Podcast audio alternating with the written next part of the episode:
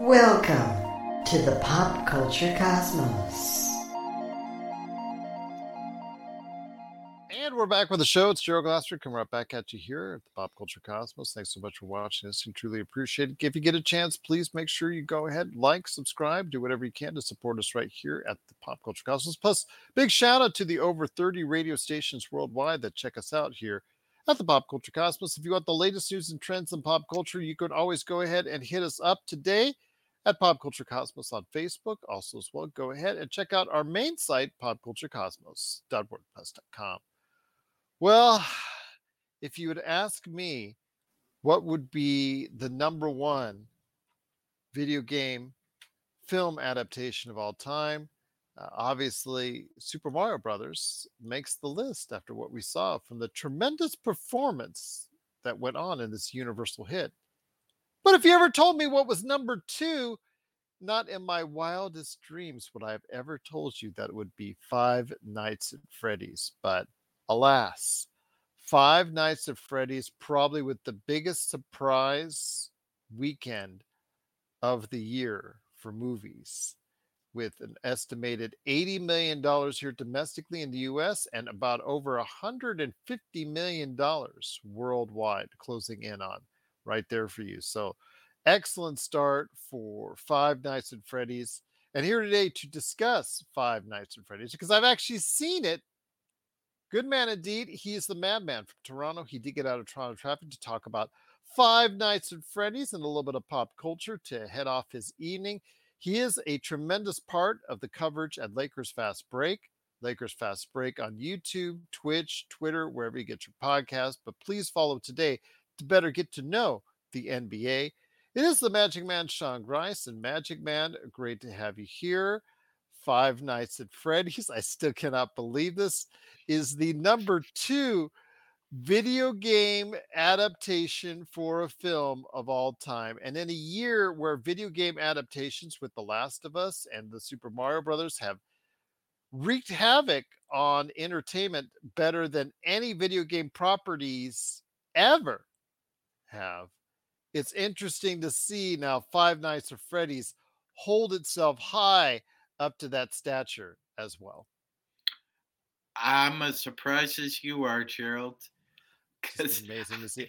I, I just did not think so. That I understand the the game base of games that have already Mhm. been out and played. I understand that there was a there's a group niche audience that have that have really enjoyed it over the course of years. But man, did they come out and support it? They're dressed up as the Five Nights at Freddy's characters when they're going to the theater. This was something I think out of left field that I didn't think anybody could actually figure out. No, I, I agree wholeheartedly, Gerald. I, you know we can all understand the uh, the commotion and the to do about uh, both Oppenheimer and Barbie. There was kind of a kind of a built-in fan base for for Barbie and the the whole uh, mystique, but with Oppenheimer and it, it, it kind of worked together. But yeah, uh, great great phrase, Gerald. Out of left field for sure. I love the point and click, the original game, the twenty the twenty fourteen game. Played it for Windows. That's the one I really loved, and I think everybody goes back to the original one. But I never would have imagined that it would have this big of a cult following, Gerald. That that surprised me as well. It's based off of a similar format to what you would say, like a, a Five Nights at Freddy's concept of a uh, Chuck E. Cheese. If you're, if you're familiar with the Chuck E. Cheese concept, as far as old pizza joints, a once large pizza chain here in the United States, where families would take their kids uh, and they would interact with some inter- animatronics, trying to make it uh, like a smaller version of a theme park type deal. You had the arcades, pizza going on, and all that. It was kind of a great experience. So Five Nights at Freddy's is a horror based video game series based off that type of com you know that that concept where you have the the old pizza place you know broken down it's torn you know on its way to being torn down or it's on its way to just abandoned and you know the if you go ahead and you explore it or actually you're you're, you're a security guard is the idea. You're a security guard trying to protect the place from from any vandals and hoodlums and and in doing so you encounter that the you know things in this abandoned uh, piece of place is not as uh, you know docile as it as it normally would seem that these these uh, actual animatronics are actually uh, have the souls of children that were actually kidnapped and and killed uh, either on the facility or right off there. Just this dark meaning with all this stuff, and it's just funny how it's resonated with teens. My my youngest daughter absolutely just uh, begged me to go ahead and check it out. The ironic thing about this magic, okay, I mentioned 150, it's actually 130 million dollars worldwide, which is still a tremendous haul. The fact that it's day and date release with Peacock, where I caught it, makes it even more incredible. Not only is it probably the number one entity right now on Peacock, a smaller yet trying to go ahead and you know uh, just trying to rise into the ranks of the streaming pl- platform and the atmosphere something that actually had a lot of fun with talking about on this show about how bad that they've been doing but something like this which has been such a huge hit in the first weekend not only for in the theaters but also for peacock this has got to give universal a huge boost coming off the big win this summer for them with super mario brothers Absolutely, uh, they got to be very pleased about this. That's um, and, and I have to say, you know, I I I often. I, I often I'm not surprised, Gerald, when a when a video game turns movie is released and the critics actually hate it because it's really it's very difficult to try and review uh, a movie based on a off a video game if you haven't played the video game or you don't understand like you know what i'm saying so I, I even with all that there was Mhm. still uh, there was still uh, galvanization amongst all these FNF fans to uh, come out in droves and and support the uh, the cause um, Well, my daughter, as I said, my youngest daughter is a is a fan and supporter of the FNF, and eh, she enjoyed the film uh, uh, because it went into the lore. And the only thing is, uh, the one of the reasons I want to go ahead and tell you this this thing had so many, uh, you know, on the surface things working with it. The fact is not only that it was going to be a very popular movie for day and date on Peacock. The fact that it, it did so well in the form as far as out there in theaters. Fact is, it's a PG 13 horror film. And usually that's not a great sign for a horror film. You think, okay, it's going to be very timid. It's like a Disney movie or something. Like, you know, it's just like if Disney makes a horror movie like The Haunted Mansion that just came out recently and that tanked, or Goosebumps on the Disney Plus channel, you don't think very much of it as far as it's concerned. And I'll tell you my thoughts here on the second, uh, as far as the movie after watching it, but it digs deep into the FNAF lore, which, if you're a FNAF fan, this is for you. If you're not a FNAF fan, this will not be for you. If you're a horror fan, this movie with the jump scares tuned down to a PG 13 level, not only in the fact that they're tuned down, period, but the number is tuned down, period, than what you would normally have in a, let's say, a Conjuring or some other type type of horror film that's going to give you the slashers and the the you know the just all the blood and the gore like most of the R-rated ones do. This this is PG-13. There's a lot working against them but yet they found ways to overcome all that and i think that's a credit to the fan base for FNF. absolutely Joe 100% um, decided to uh, just uh, support it no matter what um and as you said like the the fall uh, that's the surprising thing again coming back to the the original thought is that their fan base is so huge and so loyal that uh, I, I think um nothing was going to prevent this thing from uh, becoming a snowball i agree with you my friend and i will say this if again if you're a fan of just horror movies in general i would advise not to watch this film and i understand as if you're a horror film you fanatic you understand that most of these horror films are rated poorly They're well, most of them to a T are rated very poorly, and I get that, and I understand that. But when it comes to FNAF and this this FNAF, the fact that it's PG 13 for me, as someone who's not familiar with the lore, I didn't play very much. I didn't, I, I, I watched the games on streaming a little bit, but I really wasn't into it. The security camera idea. In fact, we didn't even get to see much of the security camera concept, which is a great part of the video games. We didn't see that much in action here in the movie as well. And then you get to the acting, and then you get to the whole way it was carried out, PG 13 style, so everything was dumbed down. The fact that it looked like it was only filmed at a house and an abandoned pizza place, and that was it. I still don't know how they squeezed 25 million in, in production costs out of that when it seemed to look like it was made out of $25. Again, this movie to me, I'm so glad that my daughter enjoyed it, but I can tell you for me, it was the exact opposite. uh, you know what, Gerald? Uh, being a fan of the video game, when when I saw it, I went in with uh, optimistic eyes, and then it was okay. It was it, it was okay. Uh, but like you said, I was in a theater that was packed, and I didn't think I'd be in a theater that was packed, Gerald. I thought everybody was there for uh, to see another film, and then when I started seeing 15 people come in, another 10. I'm thinking, wow, this this is going to be a big hit and turned out to be. Now, I, I, like eh, like you said, Gerald, if you're a traditional horror fan, this movie isn't for you. It's it, like you said, PG 13. Uh, by the way, just out of curiosity, Gerald, what's the last PG 13 kind of horror esque movie that cleared a 100 million? That's what I was. It, it's it's interesting because it is. I know I had the uh, the stats on it here as far as that was part of one of the articles I saw.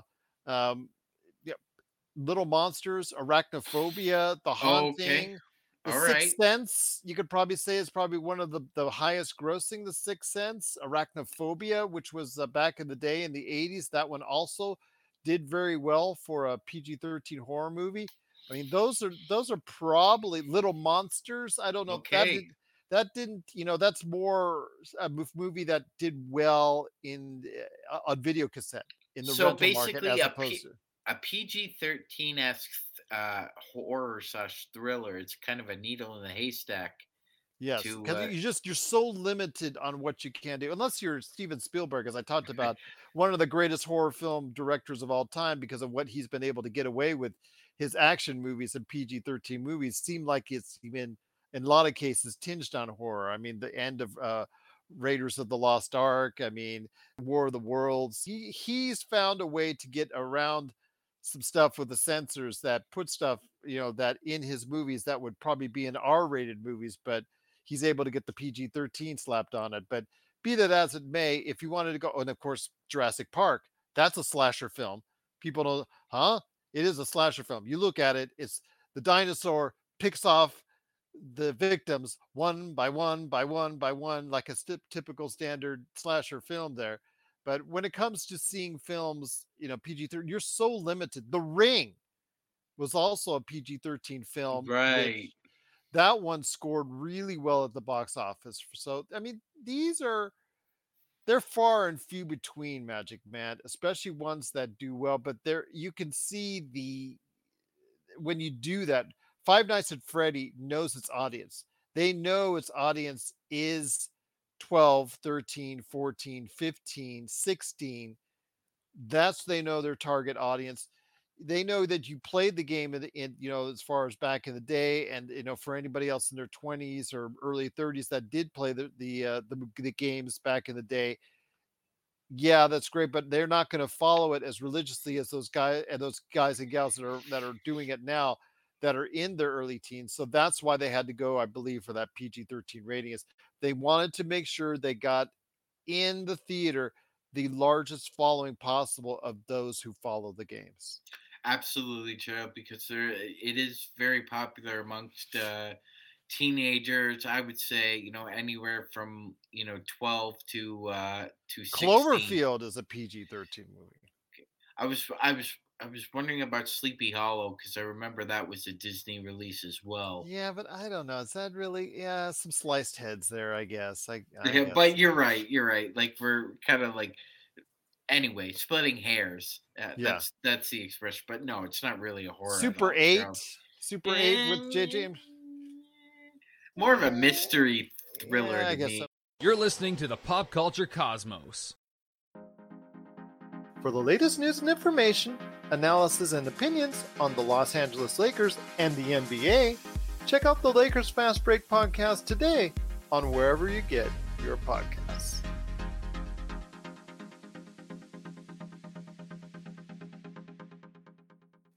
Felt what really helped the movie along as well, Gerald, was it was a, uh very unique, diverse cast, and um, I thought that Matthew Lillard playing the uh, antagonist was uh, a, a very good choice. I happen- Shaggy. yeah, Yeah, man.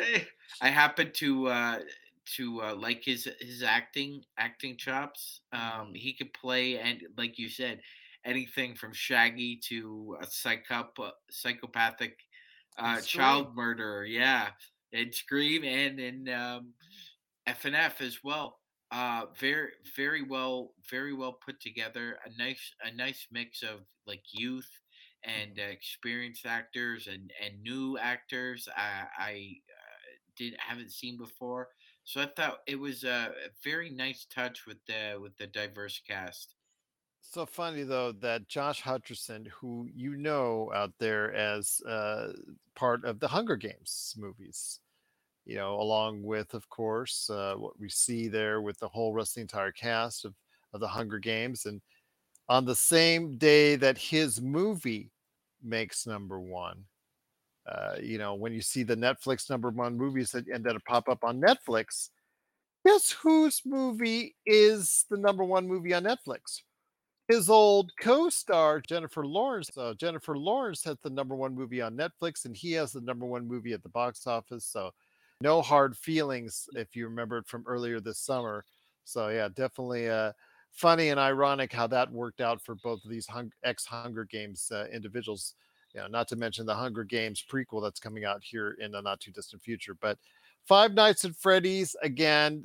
It is not, to me, in my estimation, a good film but then again, I'm not the target audience. If you are interested in being a part of the FNF universe, or you are, if you have played the games and you have enjoyed the games, you're going to be excited about getting more into the lore. But if you're looking for cheap thrills, cheap kills, security cam footage, a ton of it, you're not going to find it here because they they stood. th- I think that's probably what they're going to change because now that the movie has done so well in its first week and they've already made back its entire production budget plus their advertising budget in this weekend alone, you know a sequel's going to come out in the next couple years. There, I could think that they will work on more of the of the, what made the game so special, and I'll think they'll work on that next.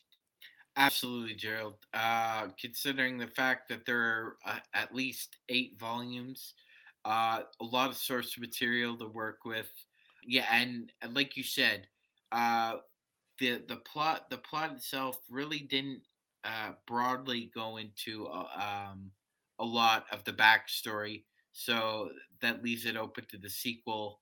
Uh, as you uh, duly noted, Gerald, it's happening. They've they've they're basically going to turn a profit here and try and uh, milk the cow. Oh, they already have turned a profit in their first weekend, and that's definitely a sign that Universal's going to go ahead and open up the bank, bank, and back up the Brinks truck and open up the uh, the checkbook in order to go ahead and get But another like one you of these done. like you said, Gerald, like you said, the fact that they they understood that if we broadly change it to a PG thirteen rating, we can get as many butts in the seat as possible. A lot of a lot of previous um, studios have gotten their hands on uh, source material from video games, Gerald. Neither they're they're not um, faithful to the source material, or they decide that they can sort of take a shortcut, and you get movies like Doom, which was absolutely awful, Gerald. Yes, The video game was great, but the movie was awful. Conceptually, it was just a terrible, terrible, flawed project. This, on the other hand, as Gerald points out, uh, you know, a one-player uh, RPG, uh, like basically role player video game that turned into 130 million is incredible and it only would have happened as gerald noted it was broadly put out to the audience so it, they didn't just go targeting that niche audience which is uh, what i thought the studios who did doom and mortal kombat did gerald they just tried to stay as niche as possible whereas this this studio broadened their horizons Absolutely, indeed. But once again, it is the Magic Man, Sean Grice. Truly appreciate him stopping by. Go ahead and check out what he's doing today at the Lakers Fast Break. Always there covering the NBA and Lakers and doing a great job of it. Plus, be part of our live watch parties as the game is continuing. You can go ahead and check that out at playback.tv slash Lakers Fast Break. But before we head out, my friend, there was a tragic death this weekend in the world of entertainment. Uh, for those that, uh, you know, were – alive in the 90s and watching television on the broadcast networks, primarily NBC. There was one show definitively of all others that seemingly connected the fan base worldwide, and that show was Friends. I didn't personally get into it, but I respected the actors and actresses who did. And uh, one of those actors unfortunately passed away this past weekend in Matthew Perry. Uh, uh, they found him in his home, uh, you know, regardless of the circumstances reported on by various outlets. We don't know, but he has tragically passed away at 54. Uh, when you hear something like this, Magic Man, who was so much in, ingrained as far as the 90s and early 2000s with with the whole cast of Friends, what does that say as far as where we're at, uh, and how does that make you feel? How does that hit you when a TV icon such as Matthew Perry unfortunately loses his life all too soon. Yeah, Gerald, it it, it uh, harkened me back to when I was uh, uh, in the in the seventh grade, and uh, my first girlfriend loved Friends, so uh, I had to love Friends as well, Gerald. so, um, just remembering Ch- Chandler uh, making us laugh brought back like bittersweet memories of of um of a show. Uh, yeah, I'm with you. I wasn't a, I wasn't big into it, but uh, it was very popular, and um, I really enjoyed his his roles as uh, in films. Gerald, the whole nine yards. Uh, I just watched again last night. Um, just br- brilliant comedic uh, timing by Matthew Perry. Uh, very sad you know, there's part of a Canadian connection with him. His uh, stepfather is Keith Morrison, uh, famously of NBC News. Basically, did a lot of those Dateline documentaries. Went to a lot of other Senators games, so he's very ingrained in the hockey community in Canada as well. Gerald, I, having never met him, I, I just through the grapevine just heard good things about him um, you know, he had his personal struggles, but outside of that, Gerald, I didn't hear anybody say a bad word about Matthew Perry, uh, the man. I know, my friend. It's just very, very sad to see what happened. Is a very tragic death, and I know that the world of television and pop culture lost a, a great icon this past weekend in Matthew Perry. But yeah, like you said, he was part of one of the most iconic television shows of all time. I mean, even today, it's still being released around the world. I mean, it was part, a great part of Netflix as far as them being able to showcase it in their days where they were really ramping up their subscription base. So, definitely seeing the residual effects of the the the work that they did for many of those years and seeing them around the world. That I mean, it's still in syndication to this day. It's still being shown around the world to this day. So many more people in the years to come will will be able to appreciate Matthew Perry's work for a long time to come. Yes, Gerald. Yes, it's it's it's it's all collection there. Uh, it'll be remembered forever. Uh, I hope people uh, hope new fans find uh, find the the friends uh, entertaining as well. Um, again, just a just a big loss. Uh, you know, 50, my gosh, fifty four is just really young when you hear about it. That's my age, so yeah, believe me, it uh, that that's what hit me the most is to see him, uh, you know, befallen at the same age I was. So very tragic indeed. Yes, absolutely. Uh, leaves behind quite the legacy, though, as you said, Gerald. Friends is uh, is I mean, that's part of TV history. Uh, it'll go probably go down as one of the like one of the greatest uh, television shows for as far as actors go.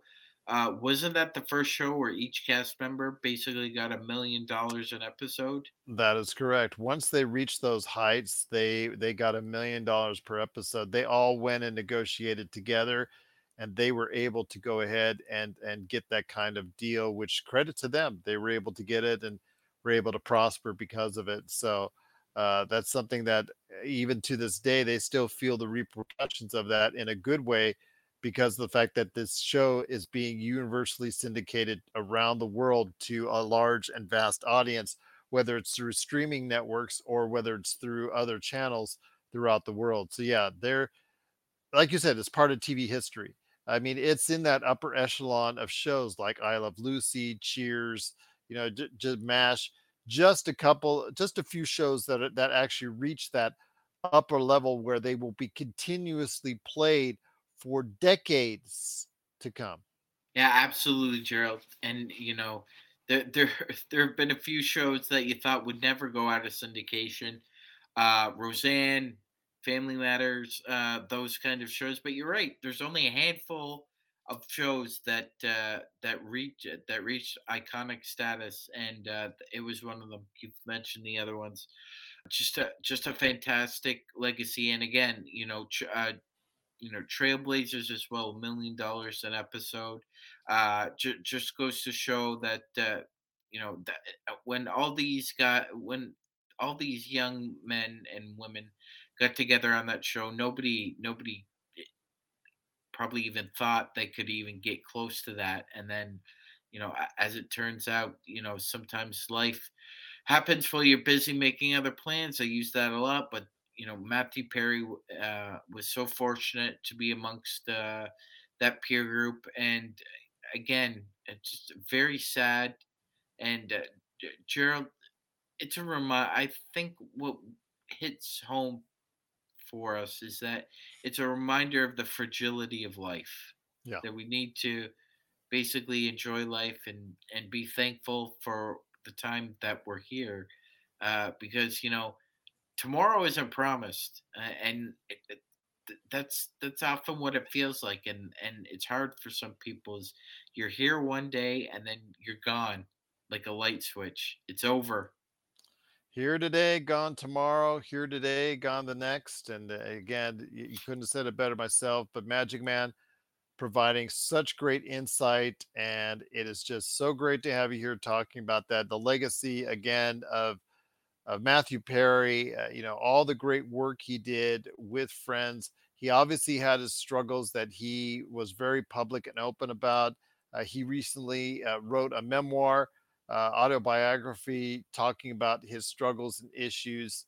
I don't know if that's what finally caught up to him, the years of abuse uh, finally catching up to him. We'll have to see, I have to wait and see what the autopsy report is. But yeah, unfortunately, a life lost all too soon. And I know that, you know, people were so excited to see that Friends reunion. Uh, uh, on Peacock, and, and they were so happy to see them back once again and hopefully they were going to go ahead and see more great stuff from those actors. But for Matthew Perry, it wasn't meant to be. We'll see what happens down the road. But his work, it's always good when your work is immortalized. I mean, that that's something you and I don't really talk about that much. Uh, you know, with our work with the Lakers Fast Break and Pop Culture Cosmos, and you know the fact I've been on over 15, 1700 episodes of various shows and whatnot.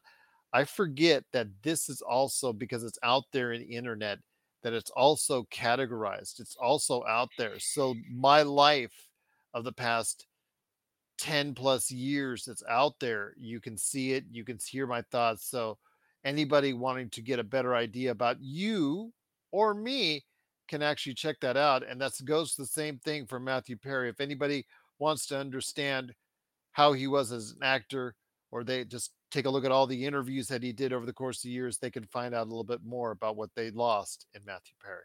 Yeah, absolutely, Gerald. There, there's a large catalog of uh, of his uh, uh, iconography, whether from Friends or, as you said, his memoir that uh, that he released.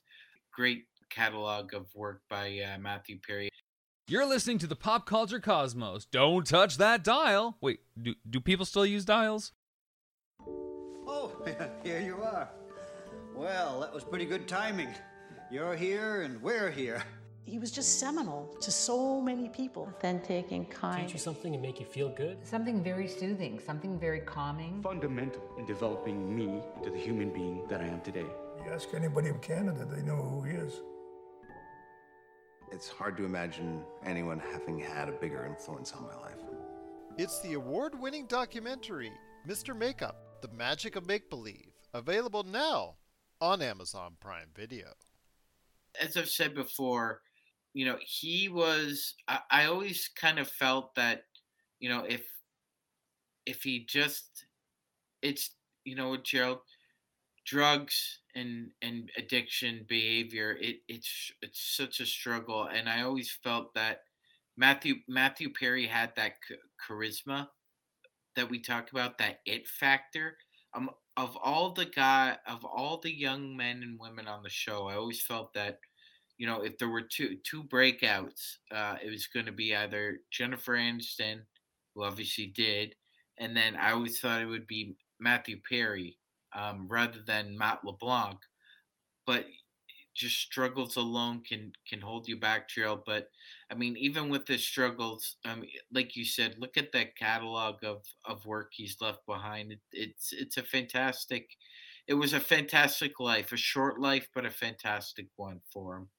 Absolutely, indeed. But my friend, uh, truly appreciate you sharing your thoughts on both Five Nights at Freddy's, which I, I didn't even know you caught. And then you I'm like, did you catch Five Nights? And He said, yes, I did. And I'm like, wow, so did I. You know, It's the second. It's the second best point and click video game I've ever played, Gerald. That's that's. uh what would you say is the first? Monkey Island? Oh, that's that's that's actually my third. It'd be it, it's an old old game, Wolfenstein. Oh, Castle Wolfenstein, absolutely. Yeah.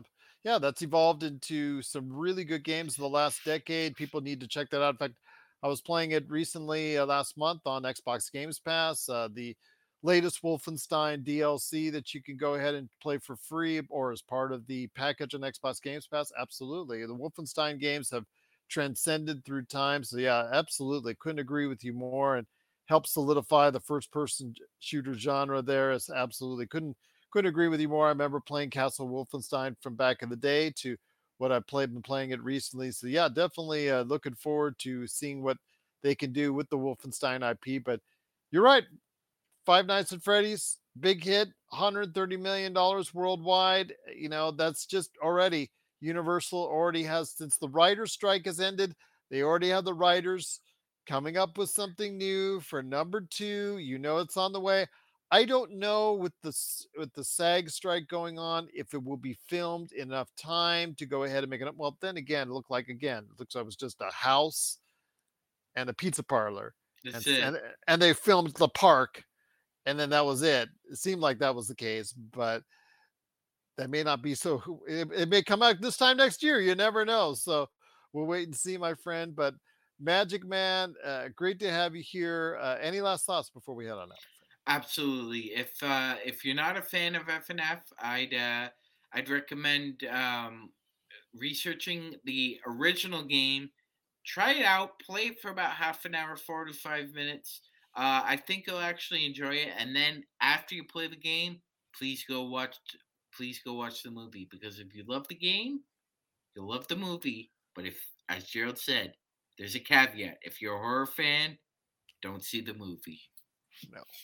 Did you actually like more of the leaning on the lore than less on the the deaths or the security footage? That's so Yeah. you liked learning more about the lore because that's something that that that's my daughter told me that's something that was kind of evasive in the even in the number of video games that's been released. Yeah, absolutely, absolutely, Gerald. It was ve- very sparse, like like very cryptic voicemail messages that are you know about less than thirty seconds in length at most.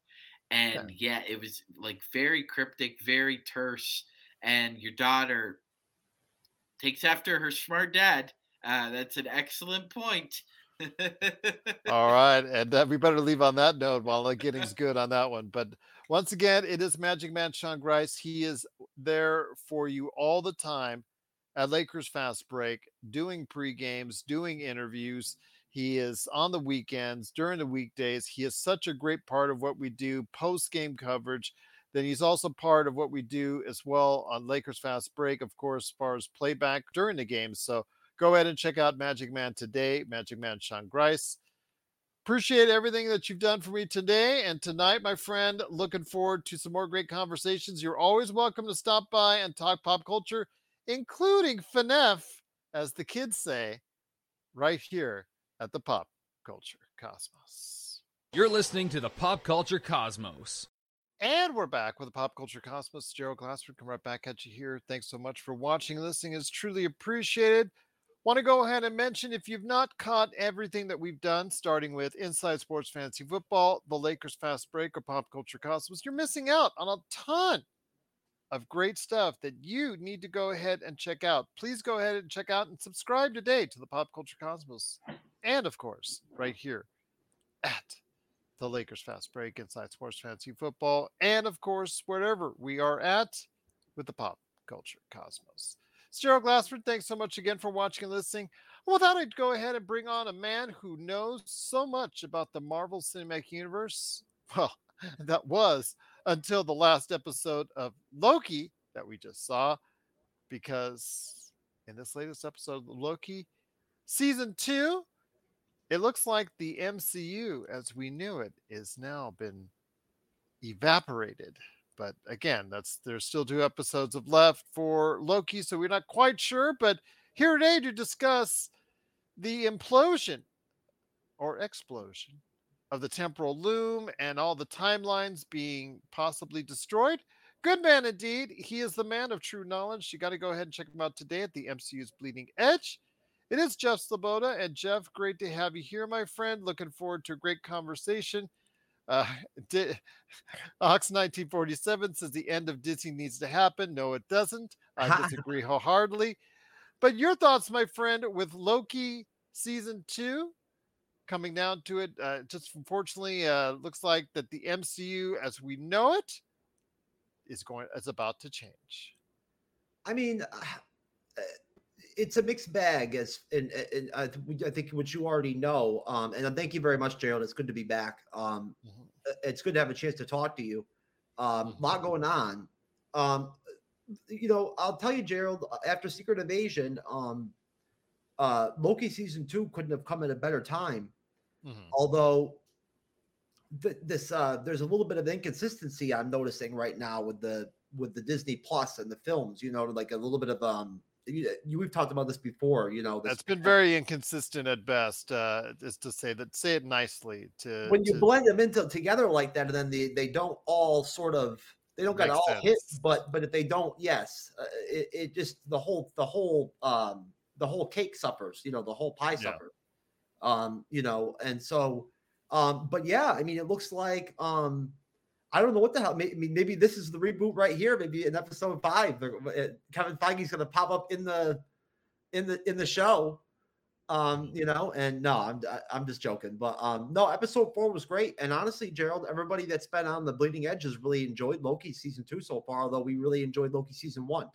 I thought it got off to a little bit of a, a tough start because it was trying to over explain things. It felt like episodes of Star Trek that people just don't get sometimes where they go and too much in technicalities and too much into details as far as the whole temporal loom and they're trying to they just sometimes talk over the general audience's head sometimes and i think they did that for the first couple episodes but once you start getting into more uh, the the consequences of what we saw in that brilliant third episode the production values on that episode uh, i don't want to say they were on par with the movies per se but they're probably as close to the movies as what i've seen with that third episode where they went to the World's Fair. And they went back in time into a earlier parts of history for Victor Timely.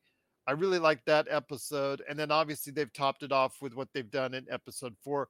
So make it so that everybody that's watching, whether they whether they follow the MCU or not, found it a little bit easier to swallow than those first two episodes. The first two episodes were very explanatory and unfortunately sometimes it, it, i could tell from what i saw on social media it went over people's heads I think when it boils down to it, when it comes to the overall, like you like, like you like to focus on a lot, Gerald, because you you know it's a, it's it's the crux of what you do. Um, your everyday person on the street that say has never consumed the MCU at all and is is going in like you know hypothetically, for instance, you know I went when I went to see Endgame um one time out of the I think four times I saw it. My girlfriend at the time went when she'd never seen a Marvel movie but she understood what was going on during Endgame. I asked her a couple different times periodically, "Do you get what's happening right now?" And she's like, "Yeah, I kind of get the gist."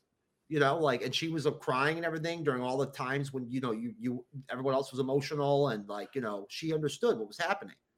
Now this is the apex of like three phases of that film, and they were still able to deliver that ability, you know, to where they could give you the product. Now, of course, again, this is cinematically and and, and anyone could, could could digest it and, and enjoy it right mm-hmm. so you're right it is tough and i think that's why one of the reasons why they're they they kept it really tight the characters in this series are really tight um this you know they really didn't expand the cast at all um yeah. you know they're keeping it very uh, well just adding Ke Huy Quan as a, as a major character but other than that you're right they've they've kept it pretty much what they had it last year last that's season. right and I think it's because they have because they are using it as sort of a conduit to again sort of explain time, the multiverse, you know, according to you know this universe, right? Which is what which is what season one sort of was was a bridge to, to that to the multiverse, and this is the same kind of thing. I think this is the difference is this is the the multiverse and also uh time.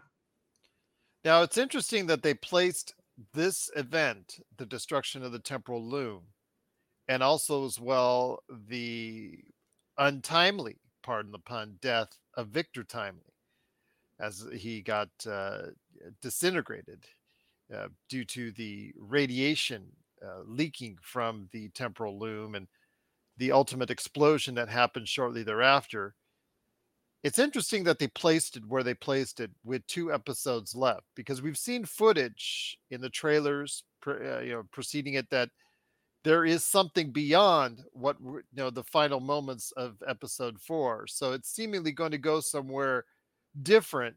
It's going to go to a timeline or timelines, but we're not sure exactly which. So it's interesting where Marvel placed this event instead of, let's say, a cliffhanger for the season ending of season two.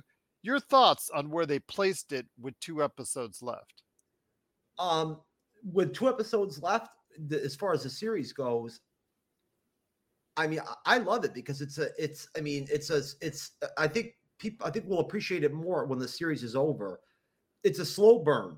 Because a typical a typical show would have left something like that for the exact end of a season at, and or series. That big of a cliffhanger, yeah, where yeah. you're basically, you know, everything is the temporal loop is exploding, right, and that, yes. that and that energy is is about to dis, dis, disintegrate every, everything everybody. But we yeah we've already seen trailers, so we already know there's more episodes.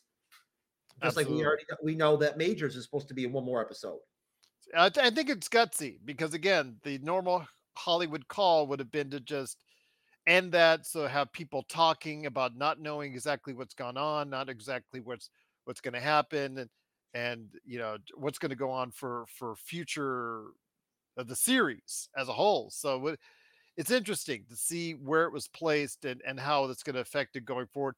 Is this going to be still a cataclysmic event that's going to shape the entire universe for marvel going forward or is it going to be almost like a, I know like a like a false event so to speak where it isn't going to end up being as big or as important as it were seemingly let off to be i think this now i could be wrong it's it's it's it's happened more than once but i think the placement of this before deadpool 3 mm-hmm. is great is is really great because if you think about it with what if coming out next now don't get me wrong the schedule's been gone is, has been gone to hades gerald right? The last time i think we got together and recorded we were both going back yeah. you know when i'm on the show now i just i just report when they make the changes. I don't actually uh you know like remember the that they had the the timeline out at the last time that they were at Comic Con, not this past Comic Con, but the Comic Con, but last year Comic Con, they had everything measured out,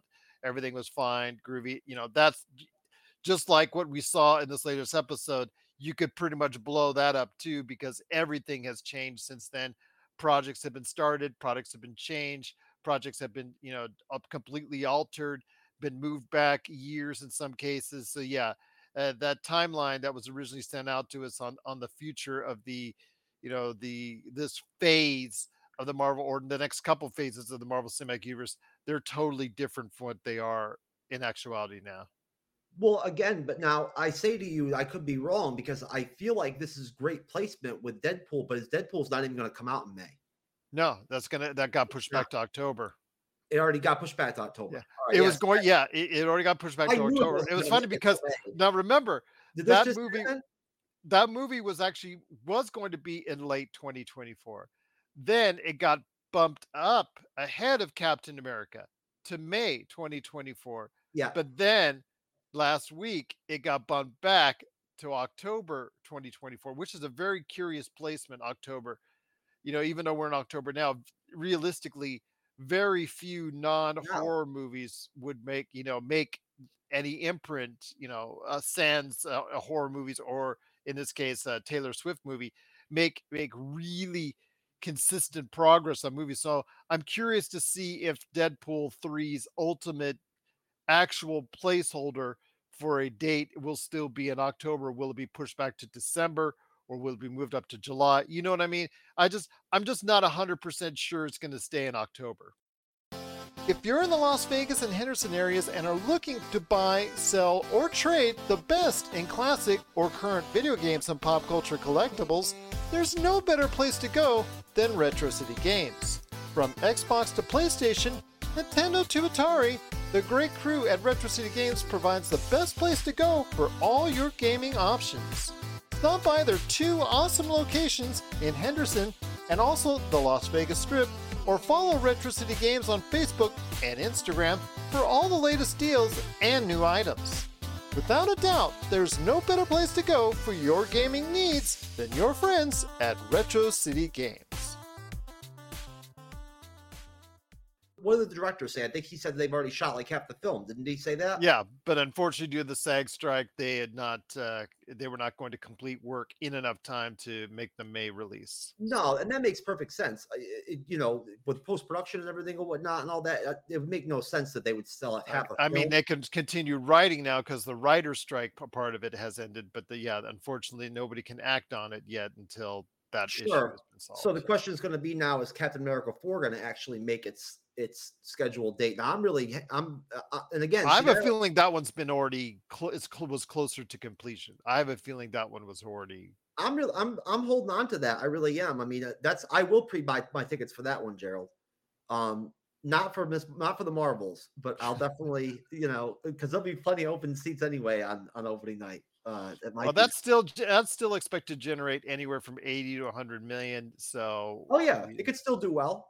Yeah, Martin Scorsese is still probably upset. You know, I made I've made the joke a couple times now on the show about, you know, uh, eh, okay, Martin Scorsese is without a doubt one of the greatest auteurs of all time. I'm never going to take that away from him. But his vitriol on superhero films and non cinema like films that he feels you know qualifies as cinema you know and whatnot especially in this recent press press tour for killers of the flower moon I, it's just ironic that his 200 million dollar plus three and a half hour killers of the flower moon is going to be superseded by a taylor swift's concert movie b five nights at freddy's and then c a superhero and the marvels they're all going to do better than that movie For real, he's he's pretty much been the spearhead, hasn't he? Always been for like he's been the biggest like critic. Yes, big biggest detractor. He was the first one to speak out uh, publicly on uh, the Marvels, and super, just basically the didn't superhero he genre. The, yeah, the superhero genre. Did he? He didn't say the MCU. The superhero genre was going to ruin. Movies. superhero films, basically the ways that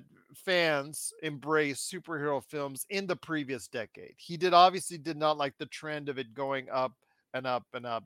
Obviously starting, but but he won't say bad things about Jonathan Nolan, who filmed three Batman films, and I'll just leave it at that. But again, uh, you know, it, the Marvels is coming up as well. We'll see how well that does at the theaters, but it's just interesting to see getting back to Loki, you know, where the series is going to go, where the series is going to continue. There will be some type of continuance or something uh, of ramifications as far as what we see with Loki and his character going forward. And I'm glad to see it because Loki you know, was derived out of a short-term villain role. That was supposed Sure. to be a short-term, one film, most likely best role that is expanded into almost 15 years worth of quality I know it's insane. work from T- uh, Tom Hiddleston, and it's all because of Tom Hiddleston. So his character is now very much beloved, and is now gone from what he was to probably now what you would say be one of the most popular characters in the entire Marvel film history. And to see him, I, I just hope I get to see his character continue on in the Marvel Cinematic Universe. I don't think they have any plans to get rid of him anytime soon, unless No, he chooses that he wants to. No, I mean he's he he uh he's in really good shape. He looks very youthful. Mhm. Um the the you know obviously the character doesn't age, right? Yes. Um uh, you know but, uh, but I, he I mean he looks pretty much the same as he did in the Avengers. Um and um honestly it's I think eh, the fact that he started off as a villain is the reason why people have a hard time considering him one of the OG Avengers type characters even though he is. He's Mm-hmm. Yeah. not an Avenger, but he's like an OG. He's one of the OG core characters that's still left over from phase one. Yeah. Right. And anybody that's from that pantheon, right, is like automatically for me. I mean, you know, that that they're that that's they're like um, you know, I I I, don't want to say I worship them, but you know, I mean, um, I- I would probably pay to watch the Avengers wash their hair. You know, at least like the classic Avengers, you know what I'm saying? Like, you know, the original That's- six.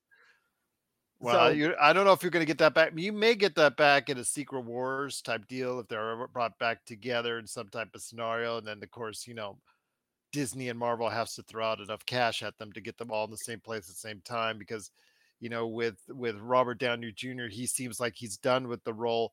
Chris Hemsworth, you know, there's rumors that he could be coming back for Thor five. You never know that that that's could quite possibly the case with with Scarlett Johansson. That's a different story altogether Yeah. because she and Marvel have been at ends, and oh, excuse me, she and Disney have been at been at odds with each other over in the past, and I don't know if she'll ever, you know, put on the the uh, the suit for Black Widow ever again. But we'll wait and see. But you know, her contributions uh, to superhero films should never be in question because a whole generation of young ladies grew up to emulate and want to uh, really realistically style themselves after her characters. So that should never be uh, uh you know under undervalued or underappreciated. But yeah, No, just the, just the way this this this universe that we've seen for so many years, my friend. You talk about the original Avengers.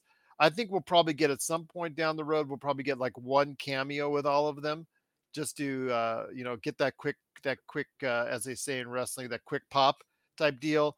But outside of that, I don't think you'll ever see them at the same place, same time for an extended period of time. I, and I don't need to, and you're right. And I, I think that ScarJo is going to get um again. I think down the road, as you look back, uh, uh, you know, I mean, God, uh, she first came into the MCU in what 2010, yes, um, so something like Iron that. Iron Man too.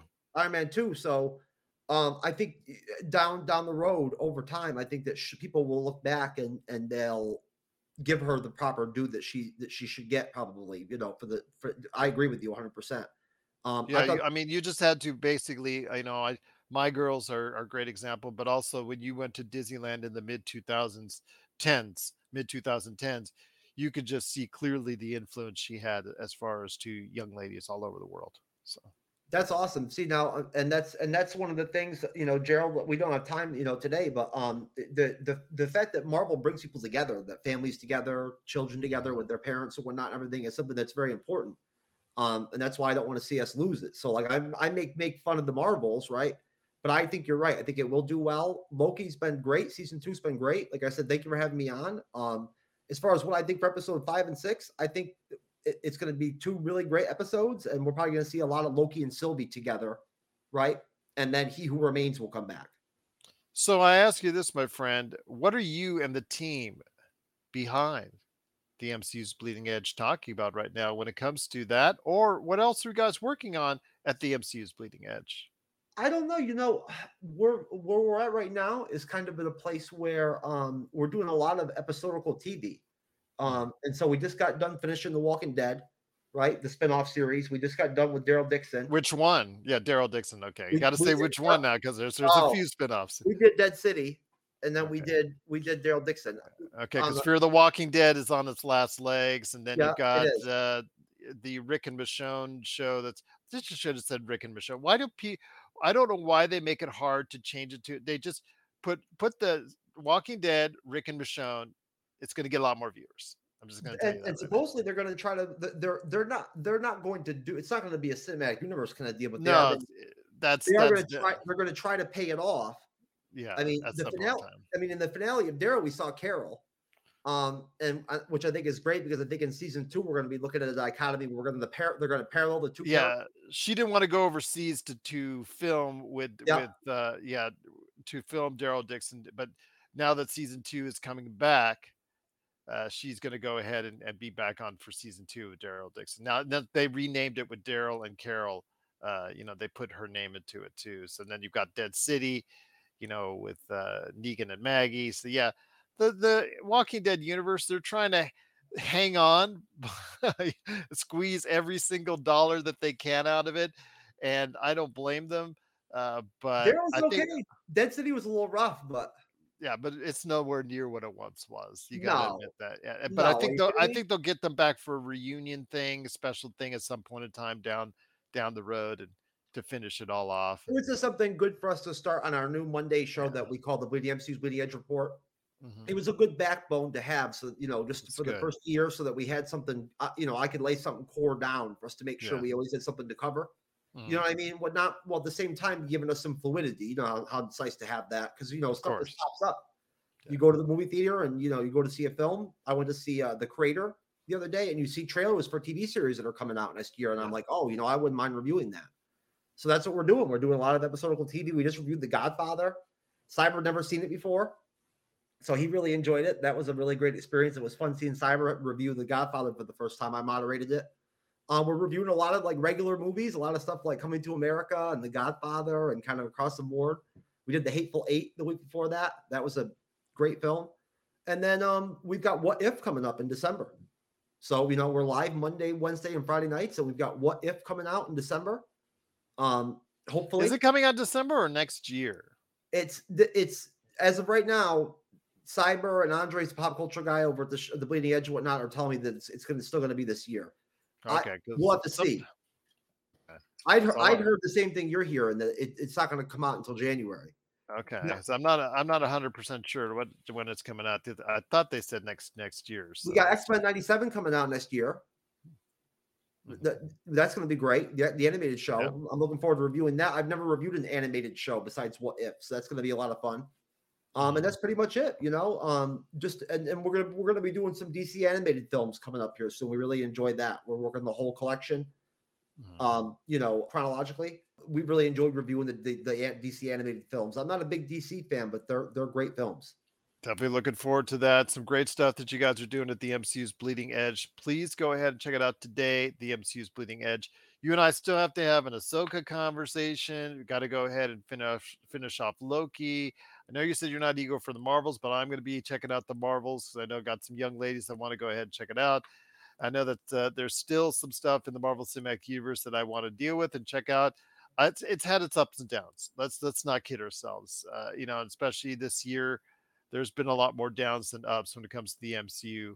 But hopefully, Loki will finish off with his last two episodes on a high note, and at least the ending of this episode in season two, at least it's got us talking, my friend. At least it's got us talking.